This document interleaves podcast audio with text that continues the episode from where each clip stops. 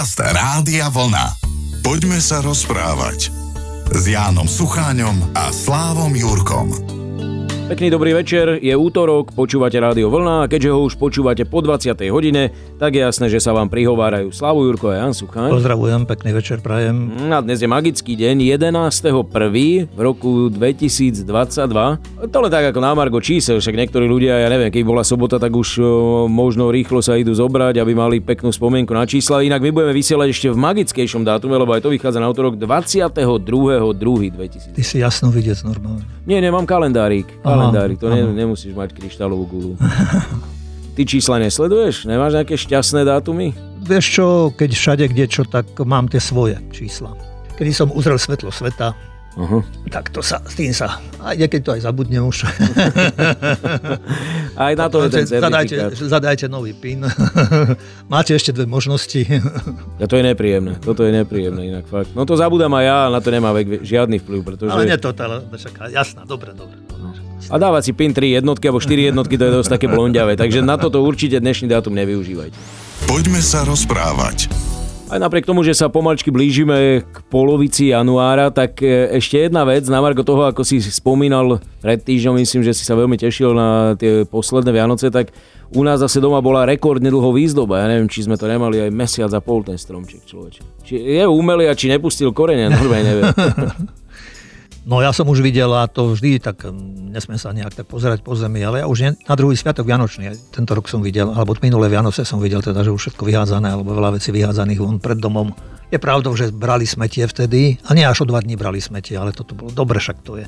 Myslím, že nemali by sme nejak tak e, veľmi rýchlo dovoliť nechať, aby aj to posolstvo tých sviatočných chvíľ, ktoré sme prežívali pred dvomi, tromi týždňami, aby sme nejak tak zapatrošili. Ja si spomínam na ešte keď som pôsobil v Lamači, tak e, tam mi pani v knihkupectve hovorí, že poďte, mám pre vás jednu veľmi dobrú knižku. A ja som tú knižku nikde nevidel a boli to 4 epištoly k ľuďom od Milana Rufusa. A on v tej jednej časti spomína, že bol raz na Štrbskom plese a bola suchá, tuhá zima, jazero bolo zamrznuté a on po tom jazere chodil a pozeral sa dolu, čo bolo pod tým ľadom. Ten ľad bol čistý, priezračný ako ako sklo no a videl tam možno storočné konáre, korene stromov a medzi to im plávali ryby. A jeho to tak nejak nadchlo, sa mu to nejak tak pripomenulo, že povedal, že vlastne človek je hlbina, že tak ako to jazero má hĺbku a že cez tú zimu vydalo akoby to posolstvo života, čo je, čo je v hĺbke toho jazera. No a on napísal potom také slova, že ono to raz na každého príde, príde k nám a príde za nami, keď si človek v náhlom osamení poťažkáva hlavu na dlani. Verné veci mlčia zemi lesy, všetko si ťa ticho spomína a ty v tom tichu zrazu spoznáš, že si hlbina. Hovoríme to trošku už ďalej možno od toho obdobia, ale preto to hovorím, že aj keď už prichádza nové obdobie, hej, na základe aj tradícií a zvykov, zábavy, fašiangy a všetky tieto veci, ktoré s tým súvisia, ale že človek by mal byť nejakou tou nádobou a tou hlbinou vlastne aj v priebehu tých, tých ďalších dní a chvíľ. A tým sa nám môže nejak tak život aj, aj podariť, pretože je úžasný, je krásny a keď my mu dáme ešte, podáme svoju ruku a tak ako sme aj minule spomínali, že sú hodnoty, ktoré život robia a život to má veľmi zmysluplný a plnohodnotným, že aby, aby sme s týmto nejak tak išli aj v ústrety budúcnosti. Lebo v priebehu dní život nás zavalí mnohokrát mnohými starosťami a drží v napätí svojich povinností a dlho nám život plinie deň za dňom, za normálnych okolností má všetko svoj poriadok. Veci sú tam, kde sú a sú také, aké sú. Sa pozeráme okolo seba, mnohým nám krásu života dotvárajú zvieratka, ktoré sú vedené inštinktom. A hovorím to práve preto, že len človek je ten, ktorý dvíha hlavu a nastavuje čelo nielen k slnku, ale aj vôbec výzvam života.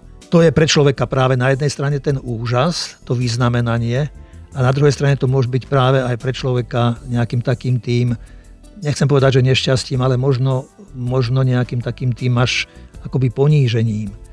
Človekovou ťarchou. Poďme sa rozprávať s Jánom Sucháňom a Slávom Jurkom. Posledné slovo úvodného nášho vstupu dnes bolo ťarcha, to je strašné slovo. To keď počujem, hneď mi vybehne niečo zlé, niečo, čo ťaží človeka. Ako sa s takým dedictvom Janko vôbec dá vyrovnať? Nie je ľahko človeku stáť voči tomuto tajomstvu. Je preto aj zrozumiteľné, že si mnohokrát my ľudia zľahčíme a povieme, na čo sa trápiť nejakými takýmito otázkami. Ber to, čo ti prináša život, nestaraj sa zo starostí, sú iba vrázky, zvykneme hovorievať, už ale bez ohľadu na to, že prvá alebo neskôr sa človek starostiam nevyhne, je to dôstojný vzťah k životu, keď pred ním ujdeme a pred jeho výzvami. Veď by sa ten človek, alebo aj my ľudia, zriekli by sme sa vlastnej duše. V našich očiach by sa už e, nezračilo žiadne tajomstvo a takýto pohľad na človeka je smutný a prázdny. A je to aj zároveň smutný a prázdny život. A prvá alebo neskôr to spoznávajú tí, ktorí sa takouto cestou života vyberú, skôr alebo neskôr spoznávajú váhu biblickej vety, že človek môže získať bohatstva celej zeme, moc nad svetom, ale dušu nenájde. A práve v tých úprimných chvíľach ale cítime, že život je veľmi vzácný odkaz, veľmi vzácný dar, prichádzajúci k nám z hlbok minulosti, zo vzrušujúceho tajomstva, že život je i úloha náročná, i krásna zároveň, každý z nás nachádzame svoj život práve vo chvíli, keď túto úlohu príjmeme, keď tejto úlohe porozumieme, keď sa tejto úlohe odovzdáme. Človek môže žiť, keď nájde čo tak vzácne, čo mu môže žiť i mrieť. My hľadáme porozumenie, ktoré nás nielen poučí o živote, o svete, my hľadáme slovo, ktoré nás do takéhoto života vovedie. Hľadáme slovo života. Ja sa v takýchto chvíľach nejak tak vraciam, dovolím si povedať, k môjmu menovcovi, evangelistovi Jánovi a mám rád jeho začiatok, jeho evanielia, kde hovorí, na počiatku bolo slovo a slovo bolo u Boha a to slovo bolo Boh. Ono bolo na počiatku u Boha, všetko povstalo skrze Neho a bez Neho nepovstalo nič z toho, čo povstalo. V ňom bol život a život bol svetlom ľudí a svetlo v otmách svieti a tmy ho neprijali. Bol človek, ktorého poslal Boh, volal sa Ján. Prišiel ako svedok vydať svedectvo o svetle, aby skrze neho všetci uverili. On sám nebol svetlo, prišiel iba vydať svedectvo o svetle. Práve svetlo, ktoré osvecuje každého človeka, prišlo na svet. Bol na svete a svet postal skrze neho a svet ho nepoznal. Prišiel do svojho vlastného a vlastní ho neprijali. Ale tým, ktorí ho prijali, dal moc stať sa Božími deťmi, tým, čo uverili v jeho meno, čo sa nenarodili ani z krvi, ani z vôle tela, ani z vôle muža, ale z Boha. A slovo sa telom stalo a prebývalo medzi nami. Poďme sa rozprávať. Vráťme sa ale predsa do toho reálneho života, do nášho života, do súčasnosti, do týchto dní, eh, kde najlepším dôkazom toho, že život je dar, sú asi, asi také tie príbehy, s ktorými ty sa stretávaš ešte oveľa častejšie, pretože uh, ťa pozná kvantum ľudí, zdieľajú s tebou vlastne aj, aj veci, ktoré prežívajú, takže nejaký najčerstvejší dôkaz toho, aký veľký dar je náš život máš? No, život je úžas, jednoducho to sa opakujem už, ale uh, mám jedných známych manželov a to bolo pred Vianocami, keď mi otec z tejto rodiny zavolal, že práve idem z jednej nemocnice, kde som odrodil dvojičky a narobil som aj fotografie a tak, ale ponáhľam sa do ďalšej nemocnice, kde mám malého synčeka, ktorý je chorý, má postcovidový syndrom. Som bol zvedavý, tak som sa po telefóne s ním bavil, že čo to vlastne je, o čom to je.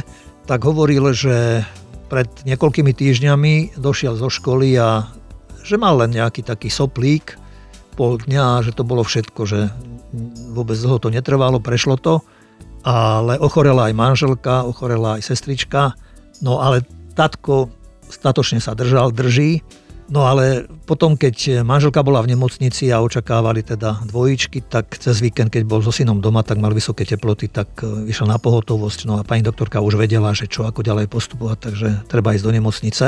Tak e, hovoril tento otec, že, že pri tejto poslednej vlne tejto pandémie, že narastol počet detí, že pri tých predchádzajúcich to tak nebolo. A že to je práve dôsledok toho, že, že u toho chlapca to prebehlo len tak narýchlo a že ten organizmus sa musel nejak s tým vysporiadať, vyrovnať, takže preto, preto nejaké aj tie škvrny na, no, na nožičkách, aj na rukách a potom tá liečba ale zabrala. Všetko dopadlo ako dobre. Som aj vravel, lebo mi volal potom, ja neviem, nejak pred Vianocami, myslím, že nejaký štvrtok, že teraz, že už sú všetci pokope, že manželka došla z pôrodnice s dvojičkami, no a on so synom došiel ako z ďalšej nemocnice. O sestričku a o cerku sa starala jedna z babičiek, ktorá bola počas toho celého obdobia, keď rodičia neboli doma.